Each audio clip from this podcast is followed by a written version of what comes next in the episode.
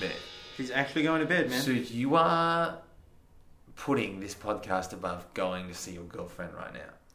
Yeah, man. Look, I don't know what else to say. Like, you know, I didn't think I'd be here either, dude. But here we are. Well, welcome everybody to 141 Presents Old Mansion. I'm Teddy. And I'm Connor. And we are here to present your favourite music podcast out there today. And we've had some revelations today, guys. So we've been a bit late. A few things have come up before the recording of this podcast. And Connor's girlfriend is messaging him saying, "Hey, I'm going to bed. Are you coming?"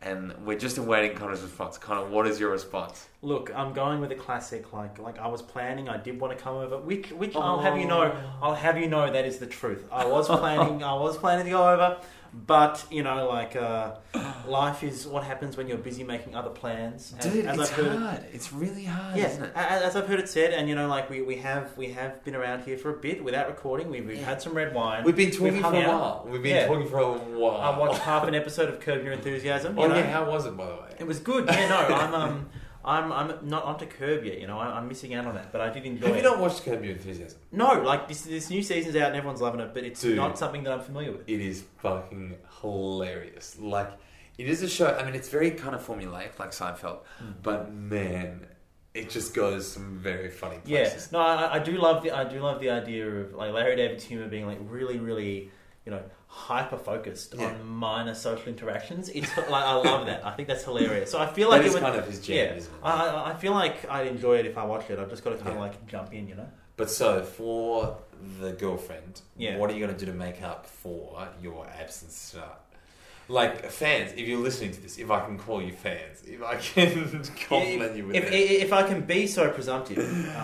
You're like, Connor is literally sacrificing a wonderful night of pleasure and just love to be with you tonight and to create this podcast. So all I'm saying is that we are extremely dedicated to this podcast.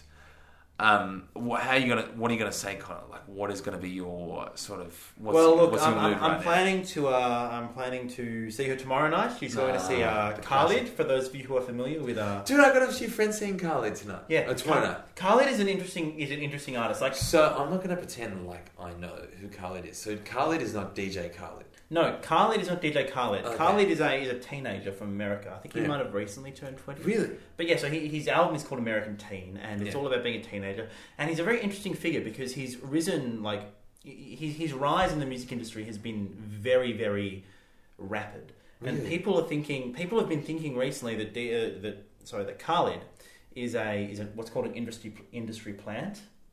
What do you mean? Which is where you get oh, like record industry investing in somebody who's YouTube famous. And but record deal. But not so much record industry as in like radios promoting his work beyond what would usually be done for an artist of his caliber, and Apple Music and stuff suggesting him to more listeners so that he kind of begins to take off. It's kind of a very insidious thing, and people say that Chance the Rapper, who claims that he is unsigned, but has like a huge distribution deal with Apple Music, which makes him, you know, like a very strange example of an artist who is unsigned because he has creative control, but he also has like record label tier assistance from Apple Music. Yeah.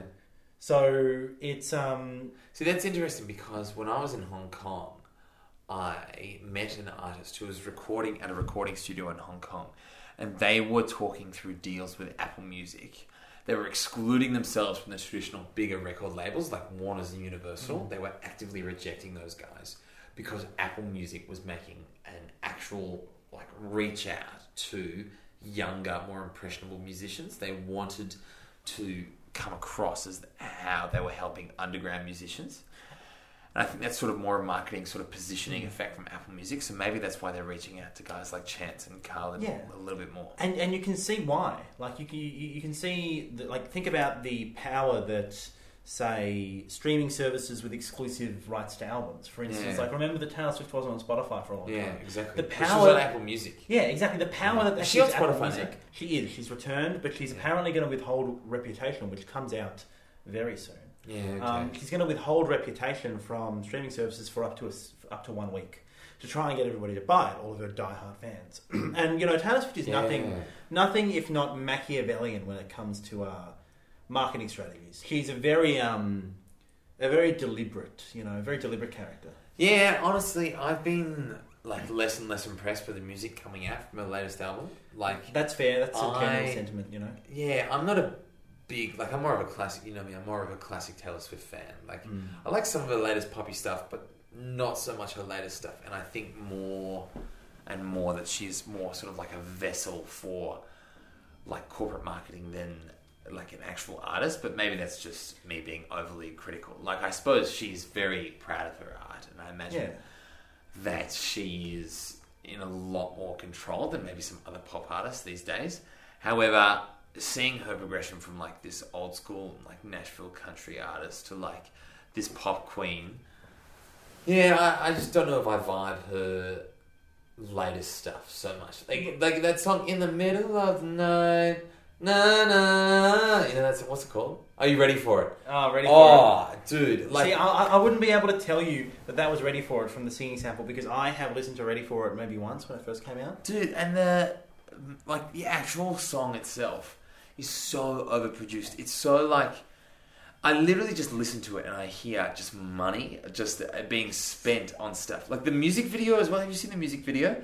Oh my god! Like, so that, it's like Ghost in the Shell level shit, and dude, it's just like, I don't know what the fuck is going on with it.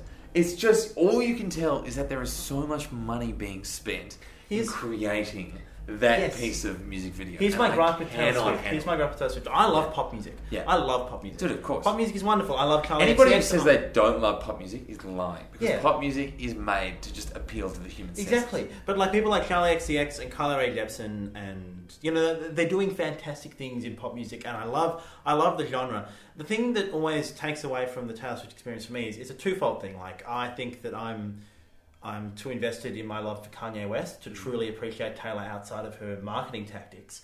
And I think her marketing tactics detract from her music. Like, I like a lot of the songs on 1989, but I feel like every time I see Taylor Swift presented to me as a person in public, you know, as like a consumer, it's always such like a relentless assault of Taylor Swiftum, you know? Like, I've never felt like... That's an interesting point. Yeah, I feel assailed by her public image, as opposed to, like, you know, when I think about like artists that are similarly big and massive, you know, like someone like, say, Frank Ocean. I never feel assailed by his... I never feel like it's never confronting when he appears as a public figure, because, you know, he doesn't like rely on that whole like. But isn't the fact that we're talking about Taylor Swift right now symbolic of the fact that her marketing is just so pervasive, even if it is contentious? Yes. We talked about Taylor Swift fucking last podcast, dude. Maybe what we have to do is like what so many of those satirical people are doing with Trump now. We just can't talk about it, and we have to not talk about it, and that's the only way to negate her power and her marketing just penetration throughout, you know, society. I would say, too, that's a good way to segue into our real introduction here. Honestly, let's make an agreement now. Let's not talk about Taylor Swift at all for the rest of this podcast. Dude, I am with you, you know. I'll make this agreement now. Let's do it. Done. We're shaking hands. We're shaking hands. All of those. Let the record reflect that we shook hands. And that's it. No more Taylor Swift. No more Taylor Swift. So today... Today on Old Mansion, what are we going to be looking at, Taylor? Unless she does some really weird shit, like gets in a car accident or something like that. Or like... Weird? Or a car accident is really heavy. I don't know why, I just thought of that. But unless she does something really, really odd, like unless it's something that's too big to ignore, otherwise let's just not talk about Taylor Swift. Yeah, I'm totally down to ignore Taylor Swift's normal. She's done. Everyday stuff. Because the less attention you give those demagogues, the more powerful... So the less powerful they become. Exactly. I don't want them to become more powerful. If that was the case, then this would be a specifically Taylor Swift tailored podcast. You know, we'd go in. Dude, maybe that's way better. Maybe we should just have a Taylor Swift catered podcast, like the Talking Dead. Those guys that just have a podcast about the Walking Dead. Maybe we can just talk about Taylor Swift. Maybe that's a way better idea. How bad would it be to be in the Walking Dead podcast business right now? Like every episode you get on and you're like, oh, I don't know, man. It's pretty shit now. I don't know what's going on, but I'm such a Walking Dead nerd that I know. I'm so bored, and this show is so terrible now. Dude, that show started so good. I was so hooked.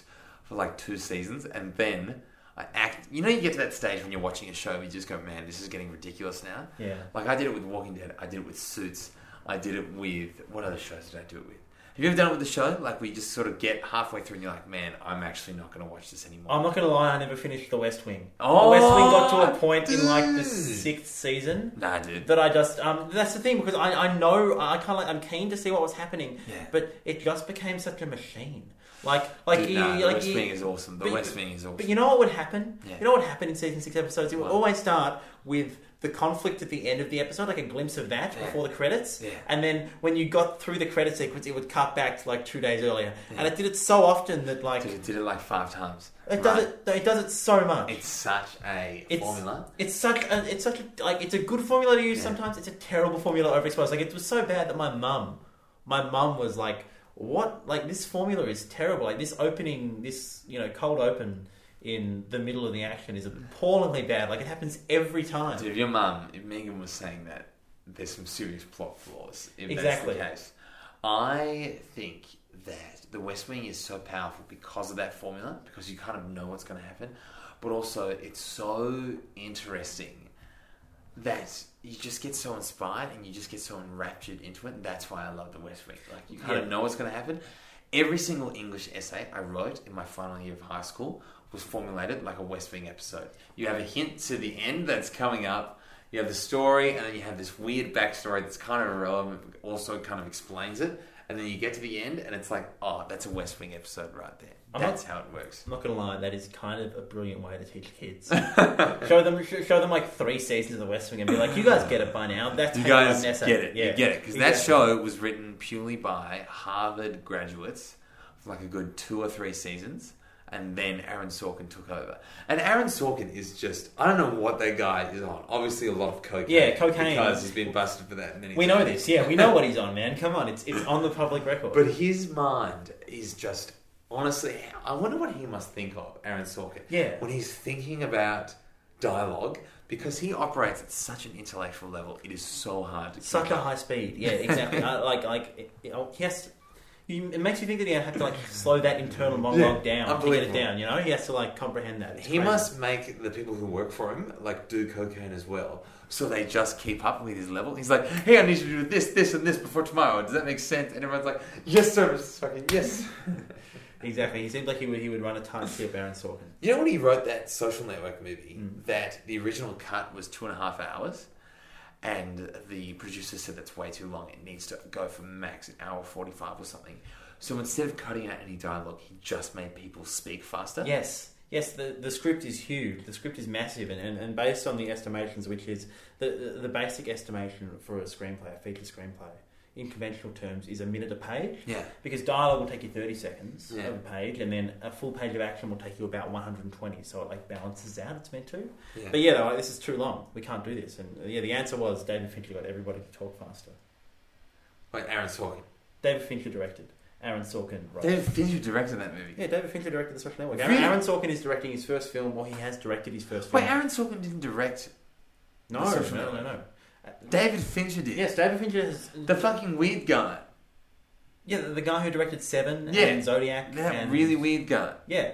David Fincher, who was one of my favourite directors. Yeah. He directed The Social Network. And Aaron Sorkin has just finished directing his first film, which he also wrote, which I have read, which is a good read, I recommend, but it's coming out next year. Nice. But Idris Elba in it. Idris Elba. And Jessica Chastain. Oh, nice. That is a good cast, hey? Yeah, Kevin Costner. Oh, really? What a fucking legend. As opposed to Kevin Spacey. Who is definitely not going to be in any movies. Actually, I'm going to look up Kevin Spacey right now. I want to see if he's in movies set to come out soon. He is, and we're not going to talk about Kevin Spacey on this podcast. This is a Kevin Spacey free zone. Really? I reckon we've gone so far from music in these first 10 minutes. We need to pivot back to our actual content. Hold on a second. Here's a Kevin Spacey quote. Success is like death. The more successful you become, the higher the houses in the hills get, and the higher the fences get. If you haven't turned rebel by 20, you've got no heart. If you haven't turned establishment by 30, you've got no brains. Oh, that's just he just ripped that off Jacques Chirac, who was a French president, who said if you don't vote liberal when you're young, you haven't got a heart. And if you don't vote conservative when you're old, you haven't got a brain. Yeah, which is actually a very interesting sentiment. Like, I like the idea of that. I don't like the idea of what he's saying, but it's like it's a very pithily said, you know, it's a very astute observation. Wow, so is he in any... I can tell you that he is. He's in a film that's coming out soon where he plays an old guy in prosthetics, and it had an Oscar campaign. Dude, is it discography? Wait, you're telling me that Kevin Spacey has a discography? Nah, he's just on film soundtracks singing. He's a good singer, though, isn't he? I would not know. But anyway, Ted, what are we doing today? Talk me through it. So, yeah, all right, let's break it down. So, what I would like to talk through today is, first of all, the whole idea of this collective that we're trying to set up before we get stuck into the whole Kevin Spacey issue. Just kidding. Then obviously, we're going to break down our album of the week and the playlist that was set up for our listeners. Yep. Or listener. Yeah, we know you're out there, you know. Yeah, thanks, Mum. Rule of thumb says if I've put this on like my Facebook and my Instagram, like at least a couple of people will listen to like 5 minutes of it, you know? Exactly, and that's the thing. Because I want to say 90% of the stuff that you put up. And by that, I don't mean that 90% of the things you put up, I read in its entirety. I mean, everything you put up, I read, I reckon, or like look at 90% of. Sometimes it's 100%, sometimes it's 85%. Most of the stuff I read, like 90, I want to say to 95%. And I appreciate that. I don't expect that from you, you know? I post stuff and I see how it does and I'm like, all right. So what's your Instagram, Kevin? How can we follow you? How can anybody listening to this follow you? Well, I guess my name on Instagram is Connor Herbert, but that's a good pivot because as of this episode airing, I will have a second account, which you can find under the name, and it's spelt out, the letters are spelt out, 141CC, and the CC stands for Creative Collective, and it's there because 141 as a blank thing was already taken, so, you know, like, I didn't really have much of a choice. I'm not going to pretend like that was an actual, you know, creative, inspirational kind of thing. But yeah, no, so you can also find us there, which is 141 is, of course, the creative collective that Teddy and I are both members of. Yes. It's where we run Old Mansion, to which you're listening right now, off that website. Yep. And we're also joined on that website by a variety of really talented artists from both Melbourne and LA. So we are here to discuss the latest works out of 141. That is spelt out phonetically, 141, a creative collective that we are coming out with. Connor, what is the latest article you've written for these guys? I've actually written an article that I got really into. That took me quite a while. Called "Return to Monsta Island: Tracking the Monsta Island Czars." And so, who are the Monsta Island Czars? You walking version of Wikipedia. You. Good question. The Monsta Island Czars are a really enigmatic, mysterious group of MCs from New York City. They were founded in 1997, which is, of course, now 20 years ago. Yeah. They're named, all of the MCs in the group take their aliases from Toho's Godzilla Parthenon. Where did you hear about these guys? I first heard about them because one of their most famous members is MF Doom, who is one of my favourite MCs, one of the greatest MCs, I believe, and a lot of people believe, to ever take up the microphone. So he was in this group with another one of his offsiders called MF Grimm, with whom he had a pretty bitter falling out, but who is also a fantastic artist. MF Doom was on like food stamps for a while. We said that last week, right? Yeah, MF Doom. The story of Doom pretty much starts off. He was in a group called KMD in the late 80s and early 90s. What does that stand for? Causing much destruction. It did. With a K. With a K, yes. And I think it was a backronym, though. I don't know if it was originally the name. What is a backronym? It's like an acronym, but you come up with it after you've made the name. So, for instance, you know, Pharrell is in a group called Nerd. Yeah. And they're about to release a new album called No One Ever Really Dies. Oh, really? And No One Ever Really Dies is a backronym of Nerd. So when they made their name Nerd, they didn't have that acronym, but someone obviously said it at some point, and they were like, that is a cool idea. Really? So that's what a backronym is? Yeah. Dude, I had no idea. Backronym is a cool word. I like it. I like it a lot. It's one of those words that I know I'm going to use tomorrow. I'm going to say, and that sounds like a cool backronym. And I'm just going to spread your knowledge throughout the world. So congratulations. Look, spreading my knowledge throughout the world, that is exactly what I want to do. But yeah, so the Monsta Island Czars are really interesting because they have this really interesting place as, you know, an underground rap collective from the late 90s.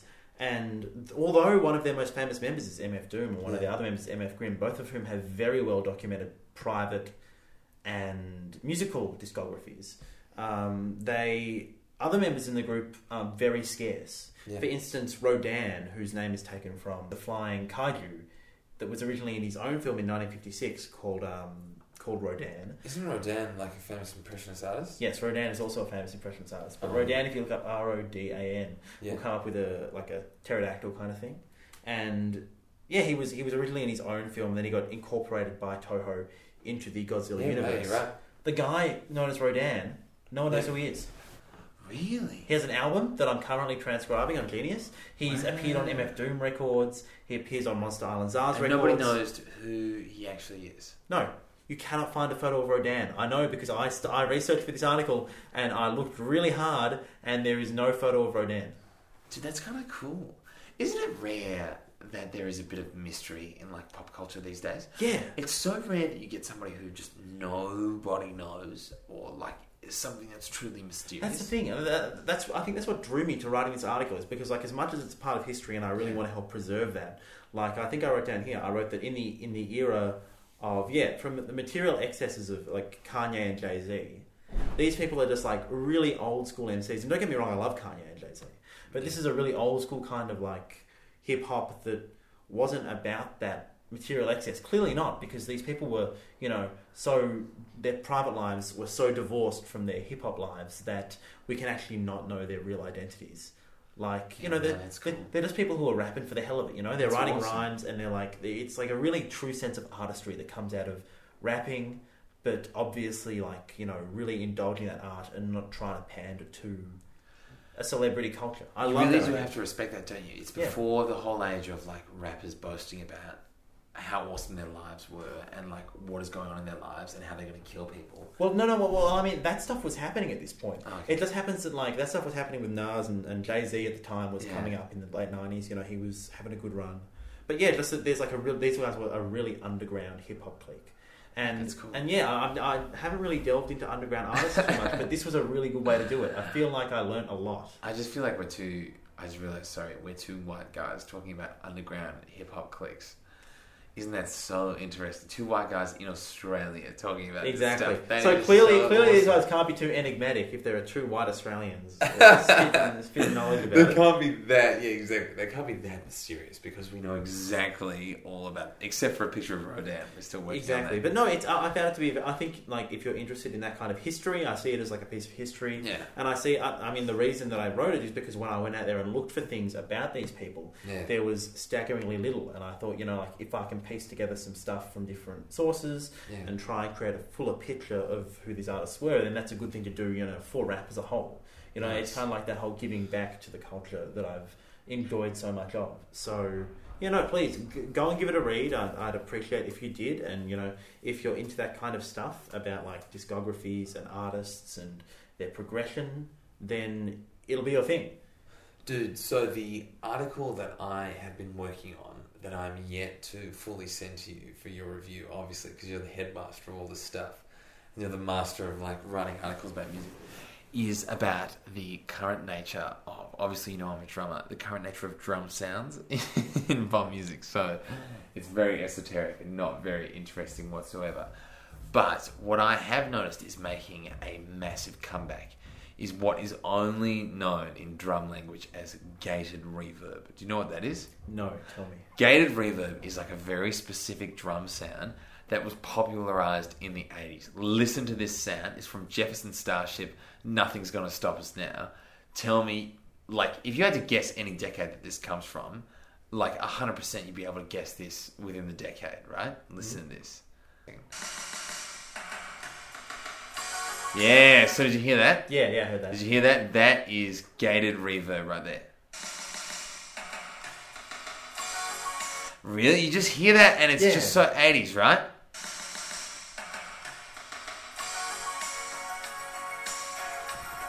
Oh my god, we have to stop that or else I'll get sued. Damn it! I just want to listen to that song just... You're the first person since like 1990 who wanted to listen to a Jefferson Starship song. Dude, it's so good. Nothing's going to stop us now. But gated reverb is making a comeback, you say? Dude, gated reverb, hold on a second, I suppose we can't play more songs, otherwise we'll really toe the line of copyright. But Gaddy Reverb is making such a huge comeback in music these days. Okay. It was all big throughout all those 80s cats, like Starship.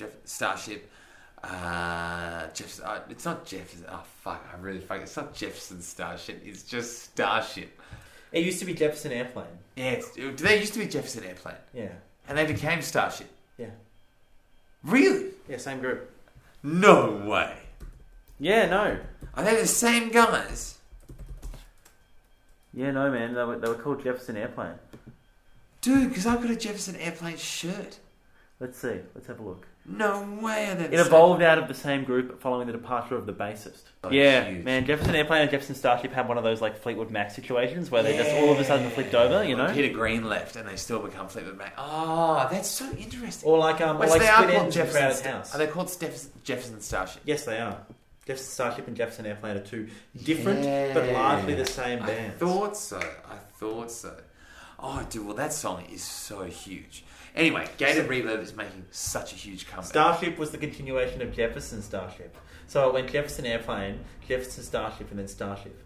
Because Starship is so much better than Jefferson Starship, surely. I mean, you so would call a thing Jefferson Starship.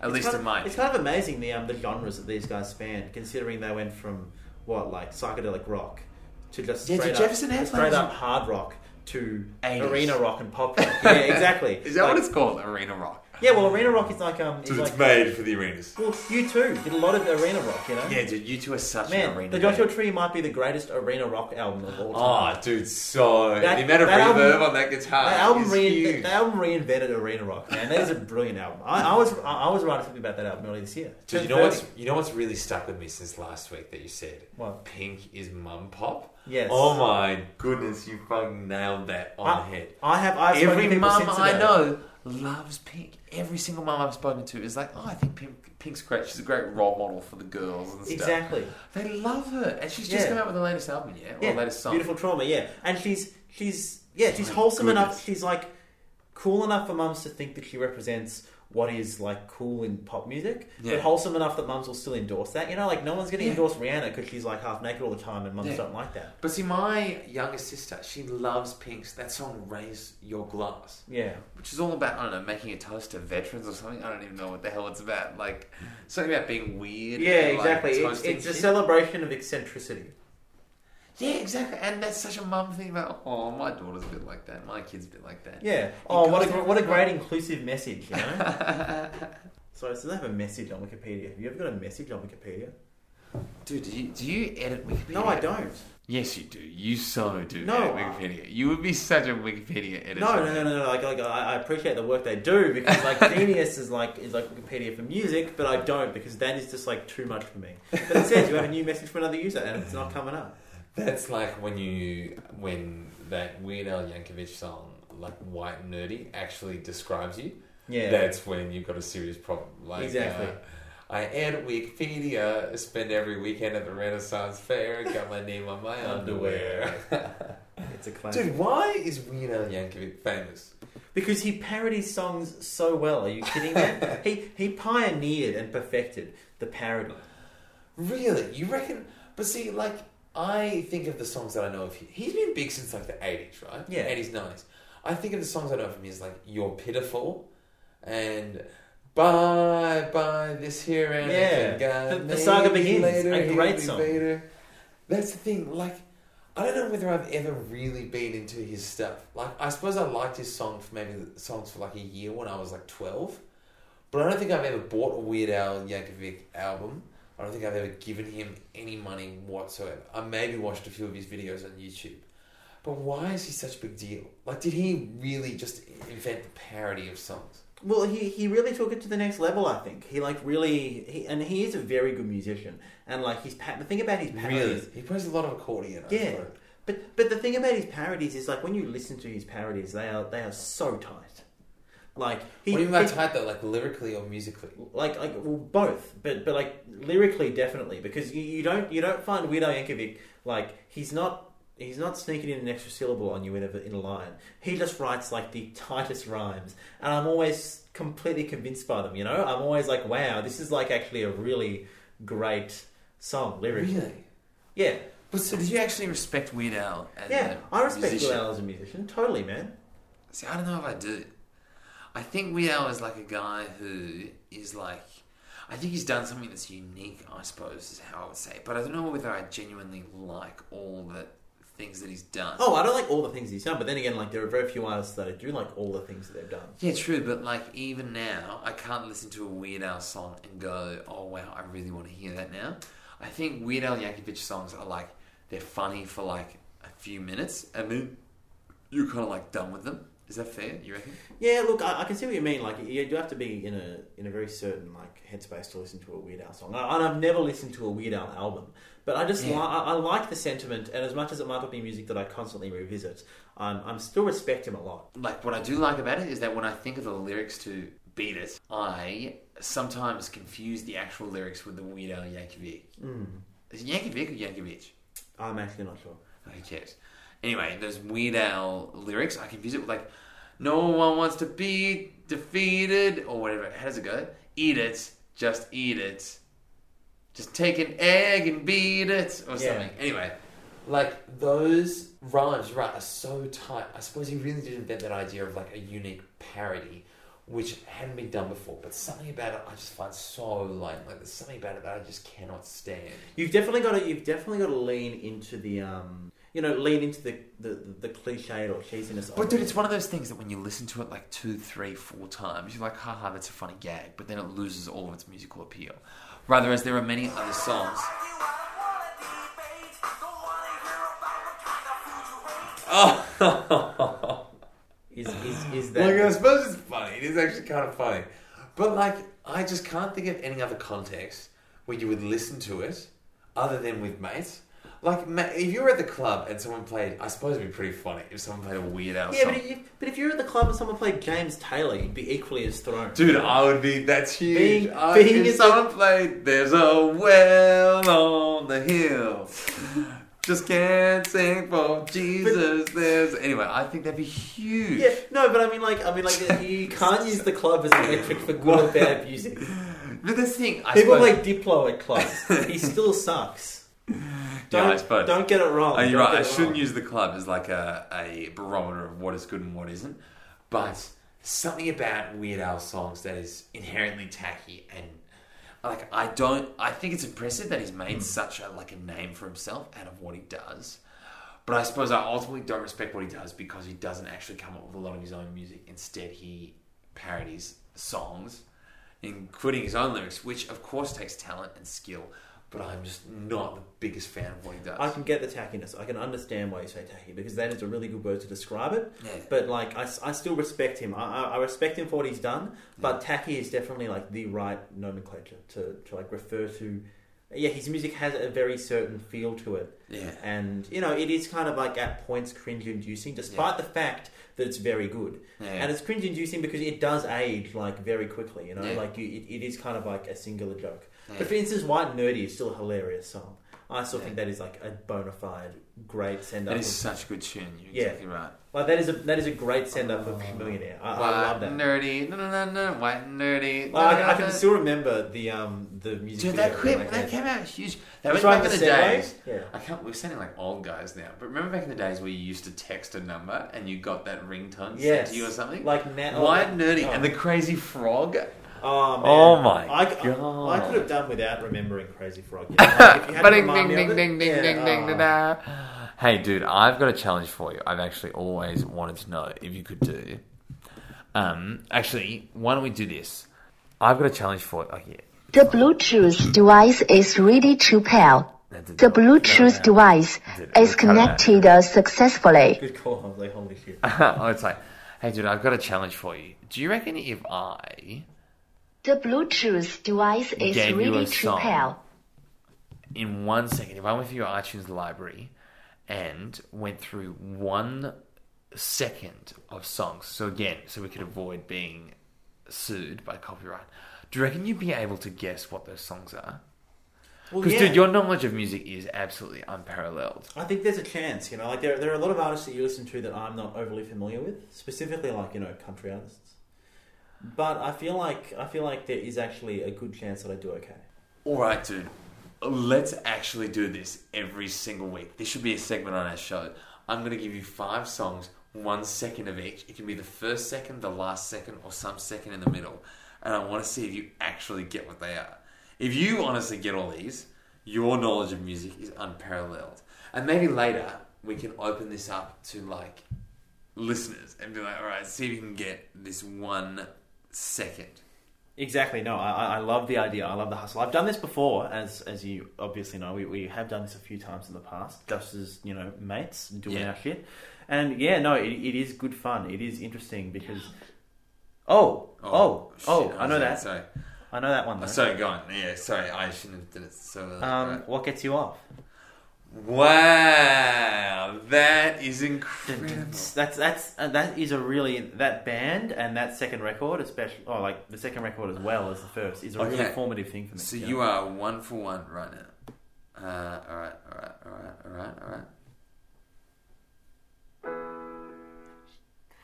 right. Bright Lights by Matchbox.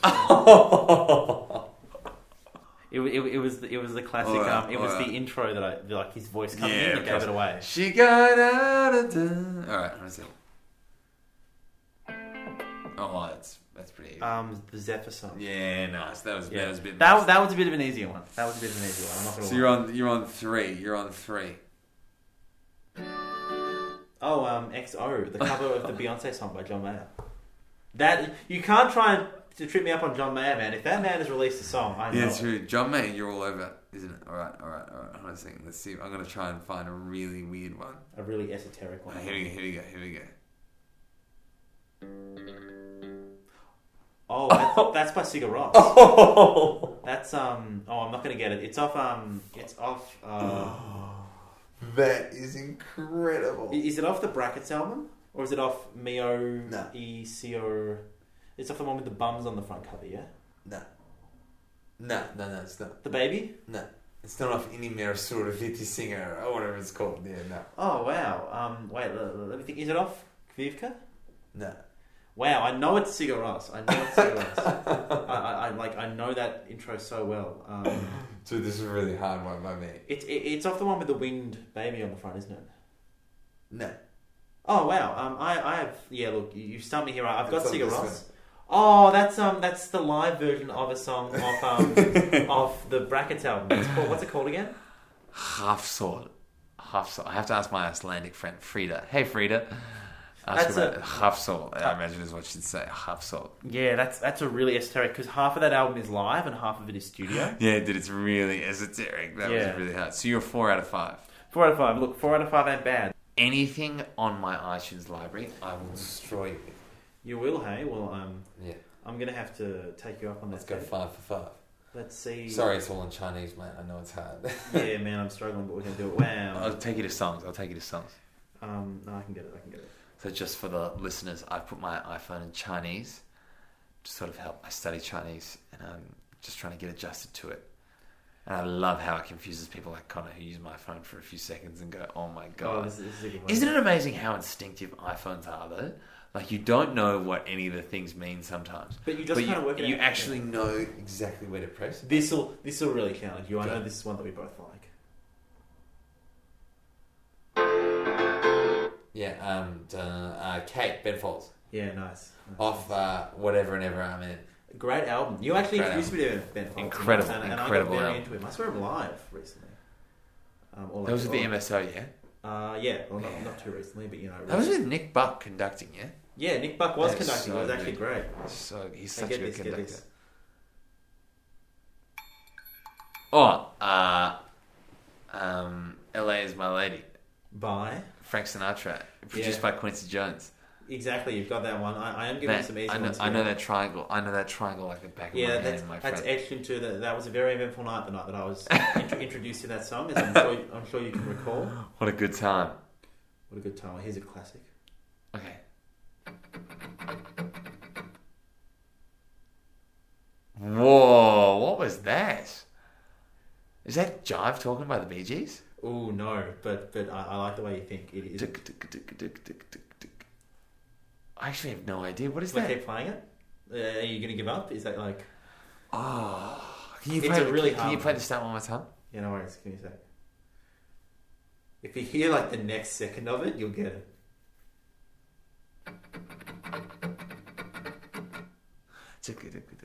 Dude, I have no idea. What okay, you want to hear the rest? Yeah. Oh! Now can you name that bad boy? Credence. Credence, yeah. Out my back door. It is a classic, isn't it? Wow, that was so hard, man. I forgot that intro was that. You know. Oh, that is hard. Oh, here's a classic, some Australiana for you. Right. Oh, there's something I don't know in the world where you live. No. Oh. Same album though. Same album. Crowded House. Forever. It's Forever or something, or what's it called? I don't know. It's called Love You Till the Day I Die. Yes, Love You Till the Day I Die. Okay, we got one more. Damn it! I'm only 2 for 4. We got one more. 2 for 4. Wow, there are a lot of good songs that begin with this letter. Oh, Lovely Day, Bill Withers. Yeah, okay, easy, that was a good one. Easy. There are a lot of good songs that start with L, man. Lovely Day, so Lovely You Should Have Come Over, Lovely Rita. Oh, man. You know, like... Tune. Exactly, a lot of tunes. Look, I've got to say, despite your assurances that you would vanquish me in this competition, Teddy, I have come out ahead. Dude, you're good. All right, let's keep it. You win this round. Let's see you win this round. This is 1-0 at the moment, but you know, there's always next week, as we established before. Exactly right. Hey, why don't we talk about our albums of the week? Let's do it. Would you like to go first, or would you like me? Why don't you start? Yeah, no worries, man. I'm really interested to hear what you've been listening to lately. So my album of the week is an album by an artist called King Ghidra. Yeah. And King Ghidra. Who was that? Well, King Ghidra was MF Doom's alias when he was in Monsta Island Czars. And he released an album as them in 2004. Yeah. And of course, 2003 to 2005 is like the most important MF Doom era, because he released Mad Villainy. Yeah. It's one of the greatest hip-hop records of all time. He released Food, which is... Dude, Food, I love. You know that Food is an anagram of MF Doom, which is so great. Good. Yeah, but that is a great album. He also released... Is it an acronym or a backronym? Hey. He also released an album under his Victor Vaughn pseudonym, because, of course, in the Fantastic Four comics, Victor Vaughn is Doctor Doom, and so he released an album as Victor Vaughn. Yeah. And Victor Vaughn, of course, appears on a couple of songs, or the Victor Vaughn persona appears on a couple of songs on Mad Villainy. Yeah. And then he released this. This album is King Ghidra. Yeah. And it's just a really interesting listen. It's got a lot of features on it, sometimes for entire songs. Yeah. So songs that, you know, like will be in name, a King Ghidra song, will actually be, the entirety will be by, say, Geigen, who's another MIC member, or there's one called I Wonder, which is a particularly sad song, has no Doom on it. Besides the production, of course. No Doom is in no rapper, or like none of the theme of Doom. No King Ghidra, no MF Doom, except for in his producing, which he produces the entire thing. Cool. But you know, it's got skits in it, but I think the skits are a lot more manageable than in some of his more outlandish, like very skit heavy works. Yeah. But yeah, it has some of his best work on it, and I actually think it's up there with my favourite Doom records, which at the moment is a 3-way tie, because I'm really indecisive between Mad Villainy, Take Me to Your Leader, which is this album by King Ghidra, and Danger Doom, The Mouse and the Mask, which is his collaboration with Danger Mouse that samples Adult Swim cartoons. Yeah. Oh, yeah, that's right. Yeah, so it samples a lot of... cool. Aqua Teen Hunger Force. It samples a lot of Aqua Teen Hunger Force, which is hilarious. But yeah, I don't think I have anything to add to the legend of MF Doom that hasn't already been said, you know. Like, he's brilliant, everyone knows him, and like, if you like him... Yeah, if you like him and you enjoy his other stuff, check this out, because I think this is some of his like most concentrated, awesome work. So if he's rapping with a mask on, is he just walking around day to day without a mask on, nobody recognises him? Dude, MF Doom, like the guy from Daft Punk lives in England and has a kid. Really? MF Doom has a kid and has had a kid for some time now. MF Doom talks in his Red Bull interview when he's wearing the mask and talking. He's like, when I need inspiration, I go out and I play with my kids.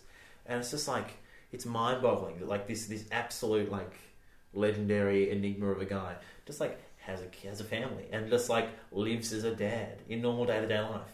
And then raps about just some real shit. Yeah, well, I mean, some of the most real shit ever. Doom hasn't been on his A game for a while now, which is, I mean, like, I still think he's a brilliant artist, but I mean, like, he hasn't really been producing at an incredible rate. Yeah. And some of his collaborations with, say, like, he did a collaboration called Nauruvian Doom with Bishop Nehru, who is like quite possibly the most boring person he could have picked. Yeah. Like, he's like a diet Joey Badass, who would have been a better collaborator. But, like, yeah, I mean, he seems to be a relatively normal guy. Like, if he wasn't wearing the mask, you could I imagine that most people wouldn't pick who he was. The same way with if you weren't wearing the mask and you were members of Daft Punk. Like, you know... Dude, have you seen the pictures of Daft Punk guys without helmets on? Yeah. They look like weird French nerds. They look like bald, mustached French nerds. They probably are weird. They probably are, like, eccentric French nerds, but they're just so cool. They make nerddom cool. But for some reason, they make the funkiest tracks of all time that just make you want to dance. Mate, Daft Punk, don't even get me started. I am you know, love those dudes. So let me talk you through my recommendation of the week. This is by far, like, I'm sorry to call this so early, it is my favourite album of all time. Ooh, 100% my favourite album of all time.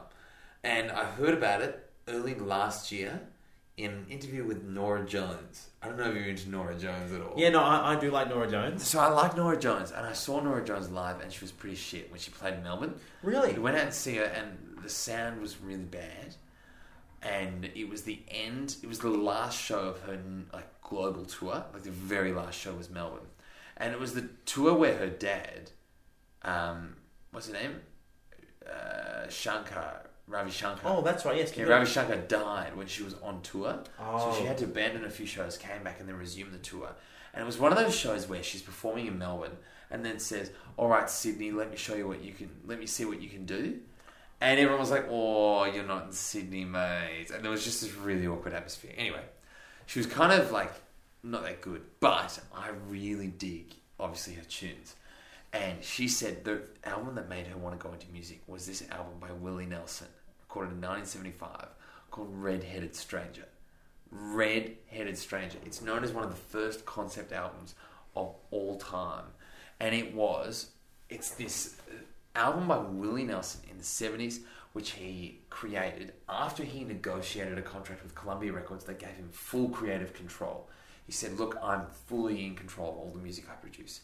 And the whole thing follows this story of a guy who captures his wife.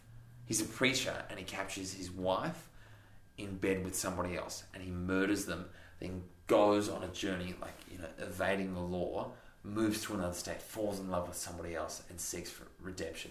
And the whole thing is a story that you can tangibly, like, hear and listen. It's very clear cut. It's like so clear cut. And then for the rest of Willie Nelson's career, he's been known as the Red-Headed Stranger.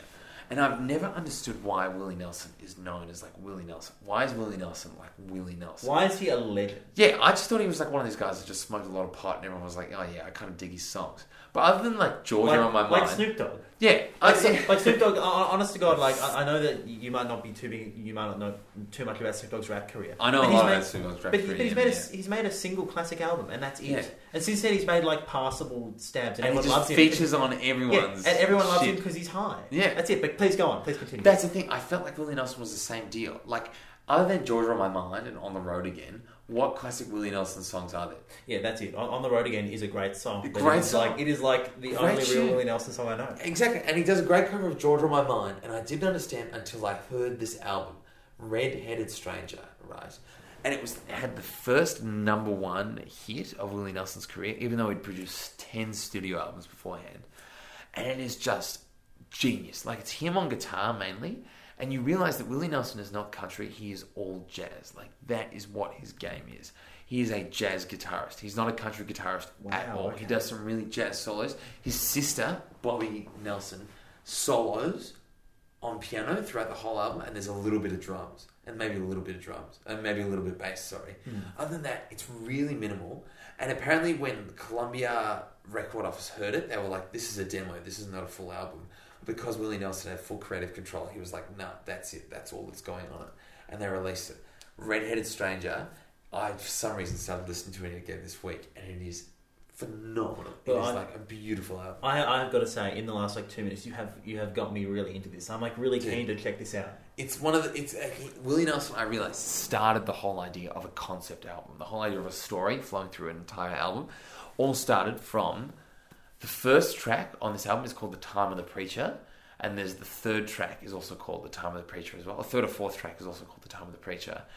and it's like a play on a classic old school Western song called The Time of the Preacher about a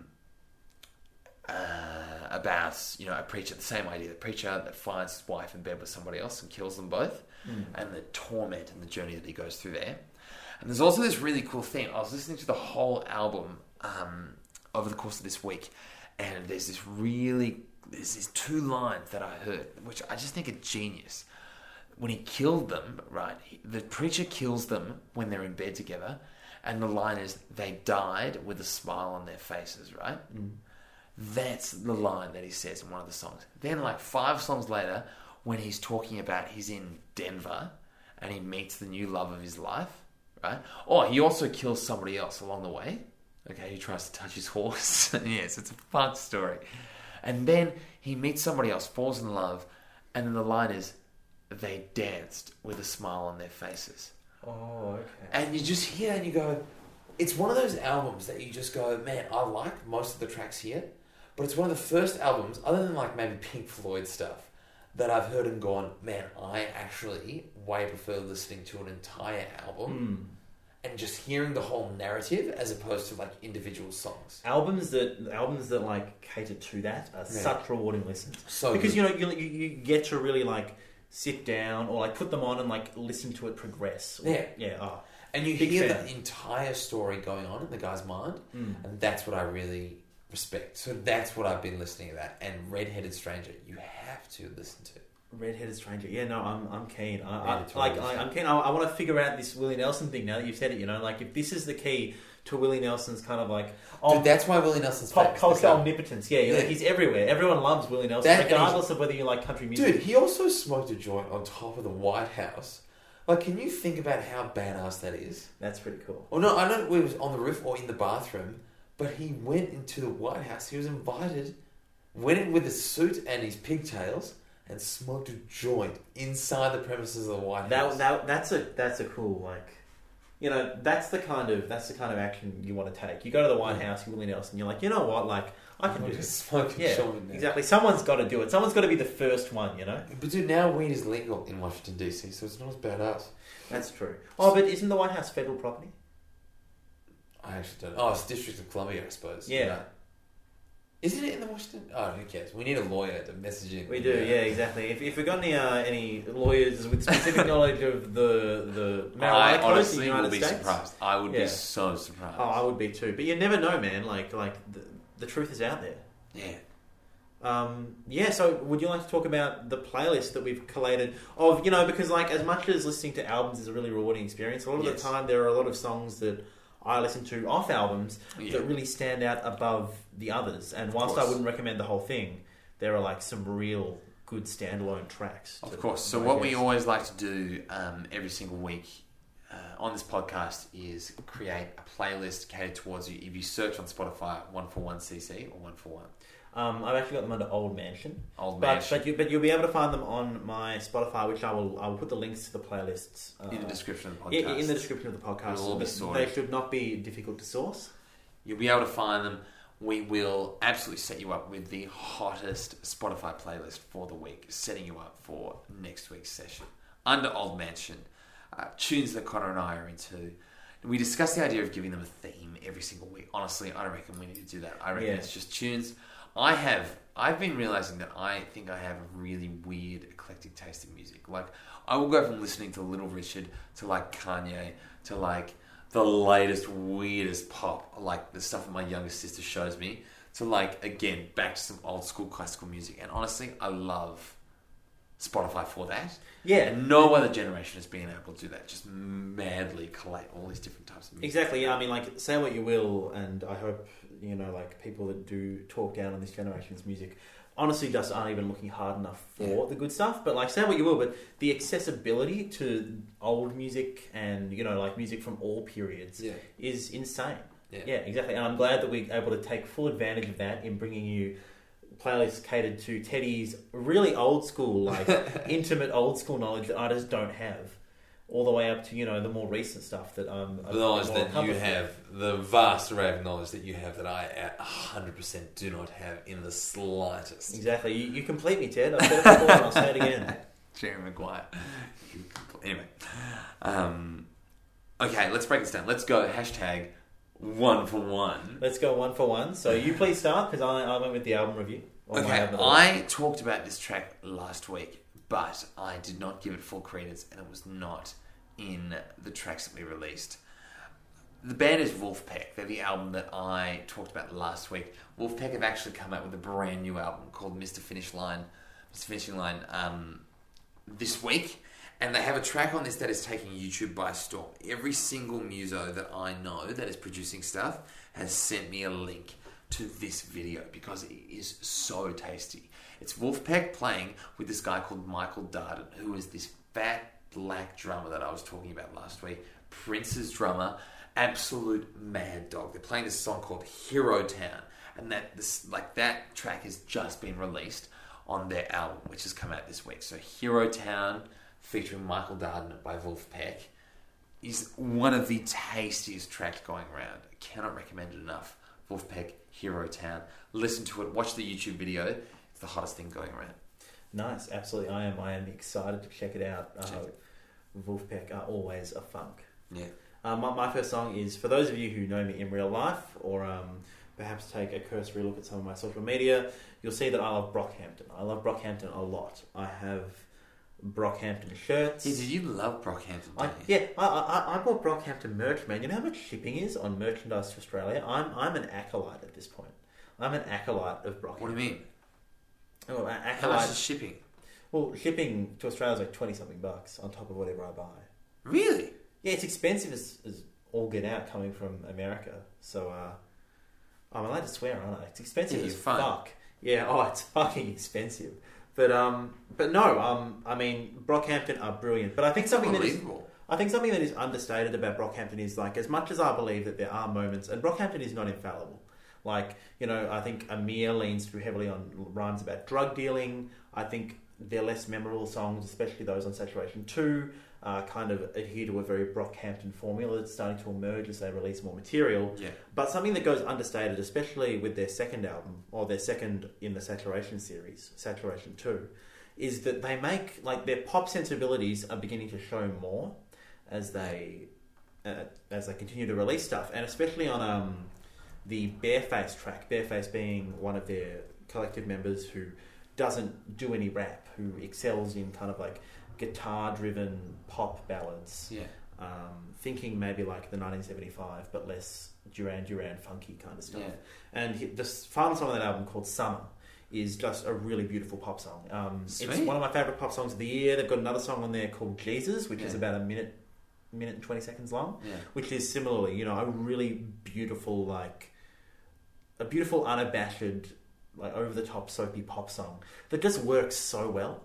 And cool. I think like coming into the end of the year, something that I've really appreciated from Brockhampton that has gone unmentioned is how good they are at being the boy band they profess to be. Yeah. Like, they really have a good handle on hooks and a good handle on, when they want to, making solid pop songs. That's cool, dude. Yeah, so Summer is the first of my picks. The second track for me is my favourite track from that album I was talking about before, Red-Headed Stranger. It's chill, it's a relaxed track. And in my opinion, you have to listen to it in the context of the whole album. But otherwise, in terms of, if you just want to listen to a Willie Nelson track that really makes your heart melt, Can I Sleep In Your Arms? Honestly, one of the sweetest, most just beautiful songs I've ever heard in my entire life. Can I Sleep In Your Arms by Willie Nelson. Off Red-Headed Stranger. It's just... Mate, I've got to say, the title has already got me going. Oh, you know? It's just beautiful. It's just, you just hear it, and it's mostly just Willie Nelson and his guitar, and you just hear his voice and his guitar playing, and you just go, it's heartbreaking but kind of beautiful. It's just about this guy. He's saying, like, can I sleep in your arms tonight? Because where I've come from is just shit. Mm. And you think, like, that is such a nasty thing to say, but he's also murdered all these people. Like, he's obviously had a really messed up time. All he wants to do is sleep in somebody's... I don't know. I don't want to get too into it, but... Man, no, that's really nice, man. Yeah. Fantastic. Yeah. Well, my second track, I mentioned the King Ghidorah album earlier. I think it's only fitting that I include one of those songs on there, considering I've been listening to it a lot. It's Next Levels, which is a posse cut off the album that features some of those Monsta Island Czars people that I was talking about a little bit earlier. Yeah. I don't have names on me right now, but I know that Rodan is on it. Yeah. Who I have been spending a lot of time delving into recently. But yeah, I mean, like if you've heard any of MF Doom's work as Metal Fingers, which is his production moniker, he's released something like 10 full CDs of instrumentals. And if you've heard any of the more popular ones on there, you'll know this instrumental. I can't remember what the name of it is, but it's one of his very popular, very famous instrumentals. Like a bit of a jazzy sample behind it. Nice. Yeah, recommend Posse Cuts. MF Doom Posse Cuts, you know, like it's a great thing. It's as good as it sounds, definitely. All right, my third track is very simply, quite possibly the best cruising song of all time. Everybody Wants to Rule the World by Tears for Fears. You can see this. I am emphatically pointing at Teddy with a very solid affirmation. Dude, you know what I realised would be perfect? My dream in life. You know how sometimes you have like bucket list things to do? Yeah. I realised my dream in life one day is to get one of those sand dune buggies and just to cruise on a desert somewhere in the sand and just play that song really loud. Exactly. Because it is the best just cruising song of all time. Mate, that is the greatest of all time song. Dude, Tears for Fears are an underrated band, but that itself is like a very well. See, I hate Shout by Tears for Fears. Yeah. And I had a couple of other Tears for Fears songs. For some reason, that song just hits it perfectly. Yeah. Oh. Head Over Heels is a good song by Tears for Fears. Head Over Heels is a great song. But, dude, that song is Everybody Wants to Rule the World. I don't know what the hell inspired them to write it. Damn, it's such a good song. It is a great song. Man, it's got a great key solo. Oh, yeah. You know, next one. Yeah, totally. My next song is a new song by one of my favourite indie, or like I guess indie is probably a misrepresentation, folk artists, which is, you might have noticed, is kind of like a rare thing for me, but although I do like folk, I haven't been really listening to it too much recently.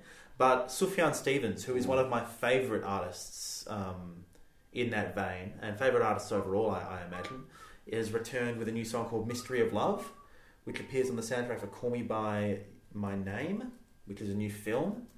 He's got 3 songs on it, one of which is a remix of Futile Devices, which is the opening track on 2010's Age of Ads, and then 2 new songs, which are very much in that kind of more traditional vein. And Mystery of Love is just a really nice, unassuming song, very folky, very familiar. If you liked Carrie and Lowell, which I imagine almost everyone did because it is a very exceptional and accessible album, then Mystery of Love is going to be the kind of thing that you'll want to, you know, reach out to. He's got a new mixtape coming this month as well, which is filled with offcuts and demos from Carrie and Lowell that didn't quite make it onto the album. So, you know, like, again, if you like Carrie and Lowell, which you did, then you should definitely check that out as well. It's a good time to be a Sufjan fan. And dude, what's the deal with his cap? His red cap? What is that? His like motif or something? Oh, I think when I saw him, he didn't wear his cap. I don't think I saw him on his Carrie and Lowell tour, which was an incredible show. It was like it blurred the lines between like an actual music performance and performance art. Yeah, well, the album is about his mum was a very troubled person, and it's about kind of his relationship with his mum. Wow, but, he's a weird looking guy. He's a really odd looking dude. He is, but I mean, like, but man, he looks exactly like you expect him to look like after you listen to his music. Have you ever listened to The Age of Ads? Yeah, man, The Age of Ads is like a record that defies explanation. It is this really strange glyph in the middle of this really, like, you know, interesting and dynamic, but like never quite that weird career. Yeah. The Age of Ads is like my favourite Sufjan record by so far. Yeah, honestly, like Sufjan makes great folk music, but sometimes I just wish that he'd kind of like lash out again and make something incredibly experimental. You know, dude, his version of Ring Them Bells on that I'm Not There album, yeah, like from that movie, is incredible. That is his brilliant. His mind is I honestly don't know the word for it. It's just like a. You were the first person to show that to me, and that is a Sufjan song that I revisit like more frequently than a lot of. I reckon it's one of my favorite of his songs. Like the Bob Dylan song, when you hear it, it's just like that's bullshit. But Sufjan doing it is incredible. He makes it really interesting and engaging. That whole like build up that he fits huge. In. Yeah. Oh, that's brilliant.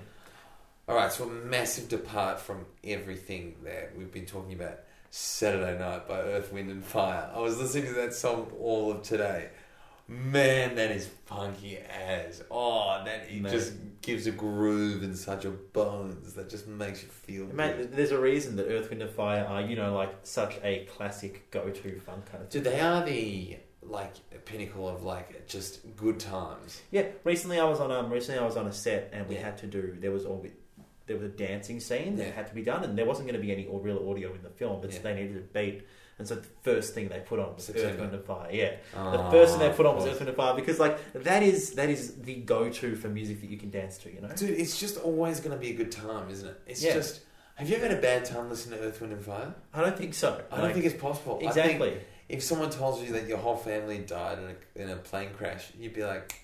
And then say, like, Earth, Wind and Fire was exactly. playing in the background. And then bang. It wouldn't be as bad. It'd be just that little bit better, and that's what you need, exactly. Earth, Wind and Fire for all your grieving needs. That is going to be my funeral song. September. That'd be so mad. When they carry out my coffin. Exactly, and everyone will get up and dance. It'll be a sick time. That'd be a mad time. Dude, if I die, honestly, this is being recorded now. You have to play this at my funeral. It'll be like genuinely, I want September played at my funeral. We'll do it like a New Orleans thing, you know, like one of those New Orleans funeral, except instead of jazz, we'll just give you like really funky music, really funky tunes. Yeah, and there has to be heaps of alcohol, and nice hors d'oeuvres. Honestly, I want a nice canapé kind of funeral. Yeah, that's fair. I can, or like at least, you know, now that the recording is out there, somebody will take care of that for you. You know, your needs will be met. And honestly, you can have most of my shit, Connor, if you want it. If you want any of my shit, you can take it. You heard it here first, everyone. I am now first in line for Teddy's shit once he... If he dies. Which, of course, I hope he doesn't, because, you know, this is only the second episode, man. It becomes a one-man podcast pretty quick. Exactly, just a man in a room reflecting by himself. Well, my next song is one that we were talking about just before we started recording, is that Chromeo have returned from... Chromeo! From a three-year hiatus, or a three-year, like... building their record to release a new single called Juice, which is funky. Is it good? Yeah, it is good. But like, cool. What does it sound? Does it sound like their classic stuff, or is it very different? No, it's very much the same kind of like it's got some of the what's that instrument called where you put your mouth in and you play the keys and you it's like a sort of vocal, melodica, but it's like it's got melodica and it's very much like just classic.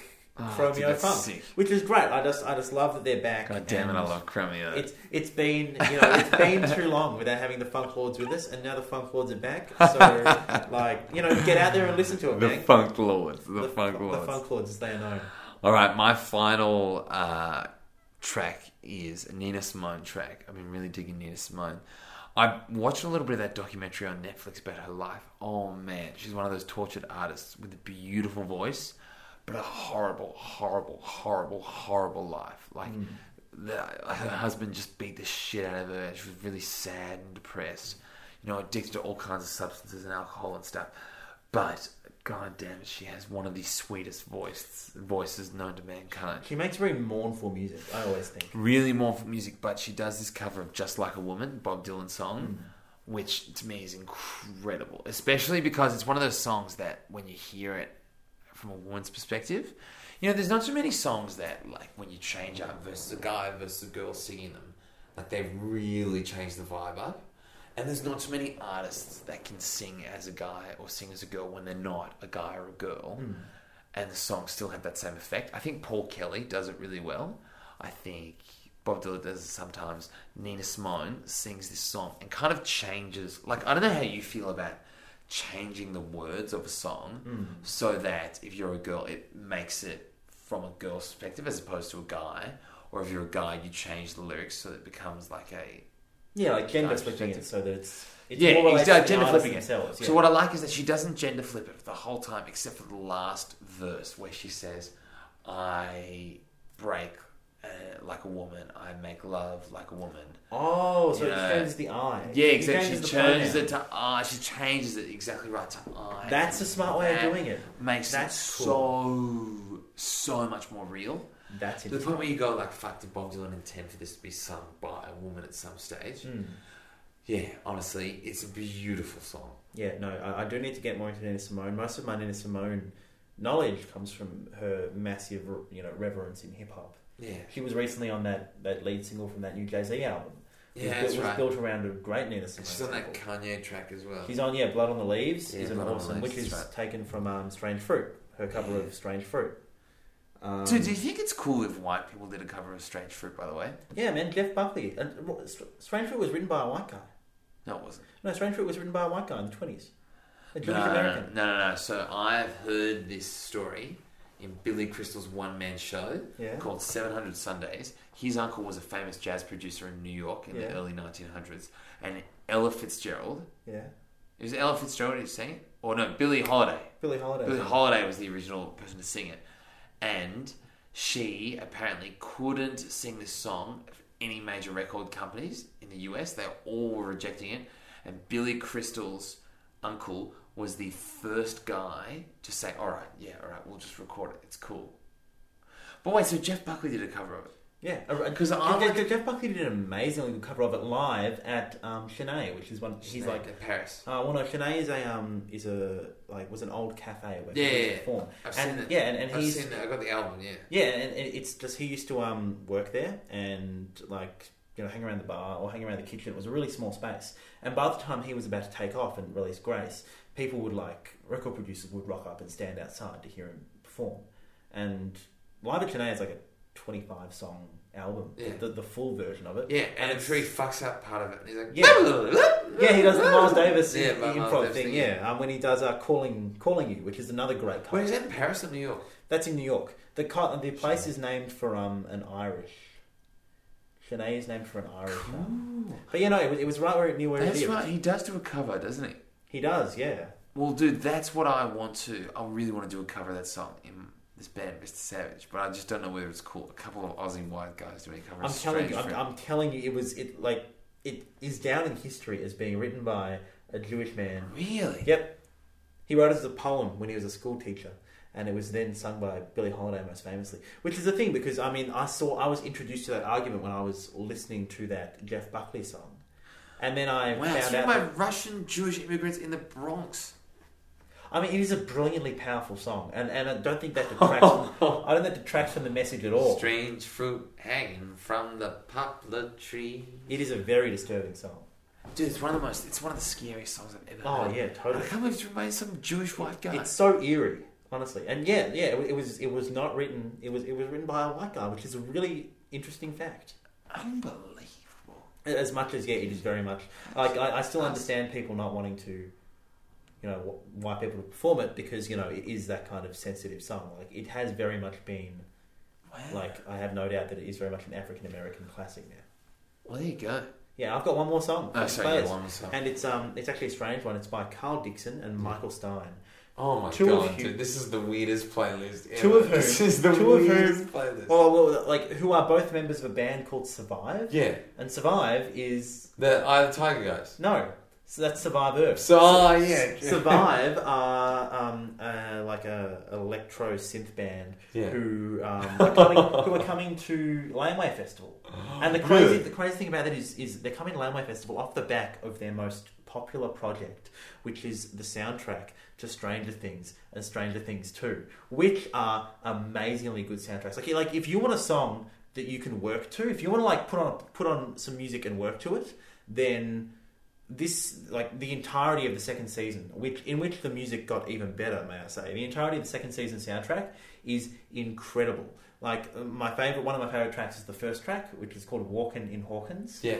But there's another track called Eulogy, which is really interesting. That's cool. Yeah, Eulogy sounds very Lord of the Ringsy, even though it's very electro. It has that kind of vibe. Yeah. And then Soldiers is one of my favourite moments from the actual season, musical cues. Cool. In terms of matching up with the visuals. Yeah. But it's also just a very interesting sound. But the visuals of Stranger Things. Yeah, well, when the song Soldiers, which I think is an honourable mention on my it could have replaced this song, to be honest. Yeah. But when that kicks in the show, I remember when I was looking for the best song on this album, I was like, what's the music when that happens? Because when that happens, I remember the music so well. Yeah.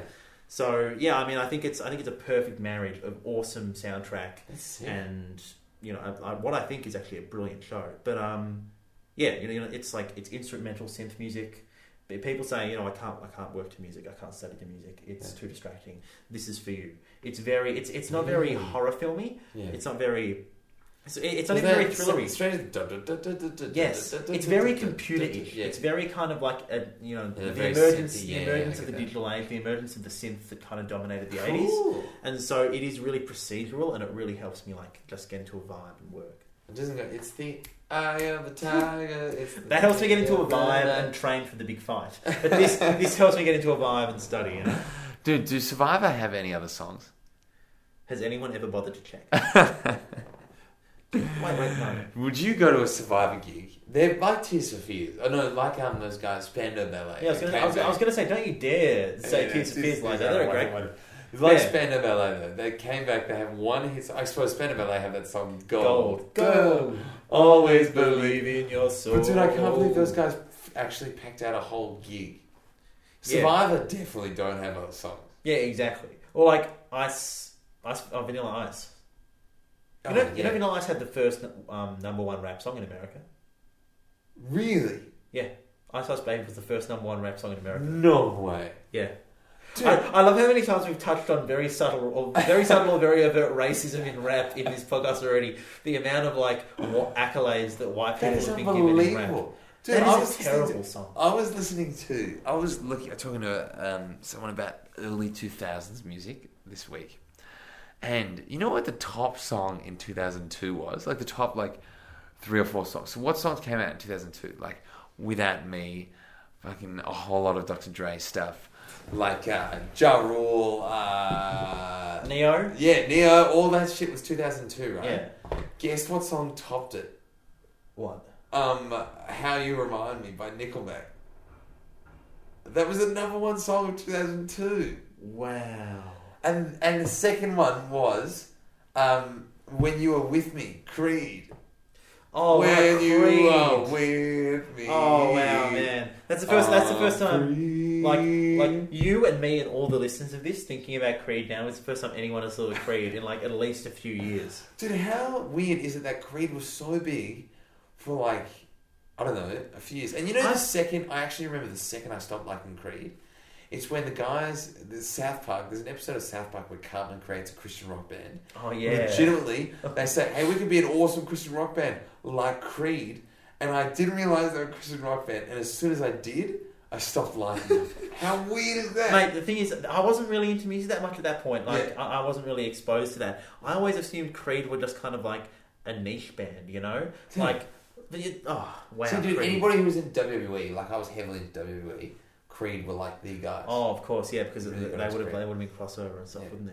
That's crazy though. It's amazing to think about, like even 10 years ago. 10 years ago, Avril Lavigne was hot property. 10 years ago, Avril Lavigne dropped Girlfriend, man. Dude, that song. I listened to that song. What's it called? Complicated. Yeah. I listened to that song actually. That is honestly not that bad. That's the thing. He was legitimately like a chart popper, a chart topper at that point. Yeah. She was a chart topper, wasn't she? Yeah. And she and that guy, Chad Kroeger from Nickelback, had a kid together. Yeah. And now everybody hates them. Yeah, well, I mean, like everybody's... like, you know, obviously if they were number ones, not everybody hates Nickelback. But Nickelback had a pretty sharp decline when they decided to, you know, adhere to the script. When the script wasn't even that good to begin with, you know? It was like, it got old quick, man. Have you seen that video of somebody throwing shit at Nickelback when they're performing in South America? No. Oh my God, it's funny. He says like, hey, if you guys aren't going to respect the music, we're not going to play. And then somebody throws a bottle at him and he just says, see ya, and leaves the stage and everybody cheers. Oh no, that's right. It was at a festival or something, and they were on before some act that like people really wanted to see, and everyone was like, "Why are Nickelback here? Like, we don't want to see Nickelback. We want to see the next guys." Oh, I do remember seeing that video. That is hard. It would be so shit. It would be disheartening, but at the same time, it's kind of like, you know, like I get it, and Nickelback are a big band, but like the same thing would happen to someone like Kid Rock. Kid Rock has had a lot of success, but Kid Rock is successful within a very certain area, you know? Yeah, true. It's kind of like Wolfmother as well. Wolfmother were like the top band in their day, and they've really declined and just gotten shit now. No one cares about them. You remember Jet? Jet! So many bands that were just good for a while and then just got, like, no one cared about. Yeah, I mean, it's a pretty sharp fall off for a lot of these groups, especially these Australian groups. You know who never had a sharp fall off because they're one of the greatest Australian acts of all time. Midnight Oil, Savage Garden. Oh, really? Midnight Oil had a fall off, but Savage Garden quit after 2 albums and never reformed. So all they've got are 2 really fucking good albums. Really? And that is it. Did they quit? They just said we're not doing this anymore. Yeah, they just broke up as a group. There's only 2 guys, right? Only 2 guys, Darren Hayes, the other guy that did all the instrumentation was really talented. Ended up marrying someone from High Five, I think. I swear he's from Gippsland. That guy as well. They're both from Logan. What? You know Logan, the place? No. Logan is I think Logan's a town in, I think it's in New South Wales. Oh, okay. Or Queensland, and it's like a really it's not the kind of place that you would find Savage Garden. It's kind of place where Savage Garden would not be played. But they just came out and, worked in the garage and made, some of the best Australian pop albums ever. Mate, I am such a staunch defender of Savage Garden. Some of their stuff is really sick. I like some of it I find, a big kind of... I don't know how much of a fan I am. But honestly, I respect what they've done, that's for sure. Darren Hayes is a fucking good singer. He is a good singer. Dude, have you seen... He does a cover of that song. Lost without you, I keep trying to find my way. Dude, he does this cover for... What's her name? The chick who had cancer? Is it Dr. Goodrum or is it... I don't think Dr. Goodrum had cancer. Oh, wow. This is a really heavy thing. Maybe we should just cut this whole part out. Yeah, let's cut this part out. Deal. We can cut at some point between where we got it down. Now we can just do an ending, okay? Because it's getting fucking late, okay? Dude, all I was saying, though, is that there are so many bands that drop off and become shitty.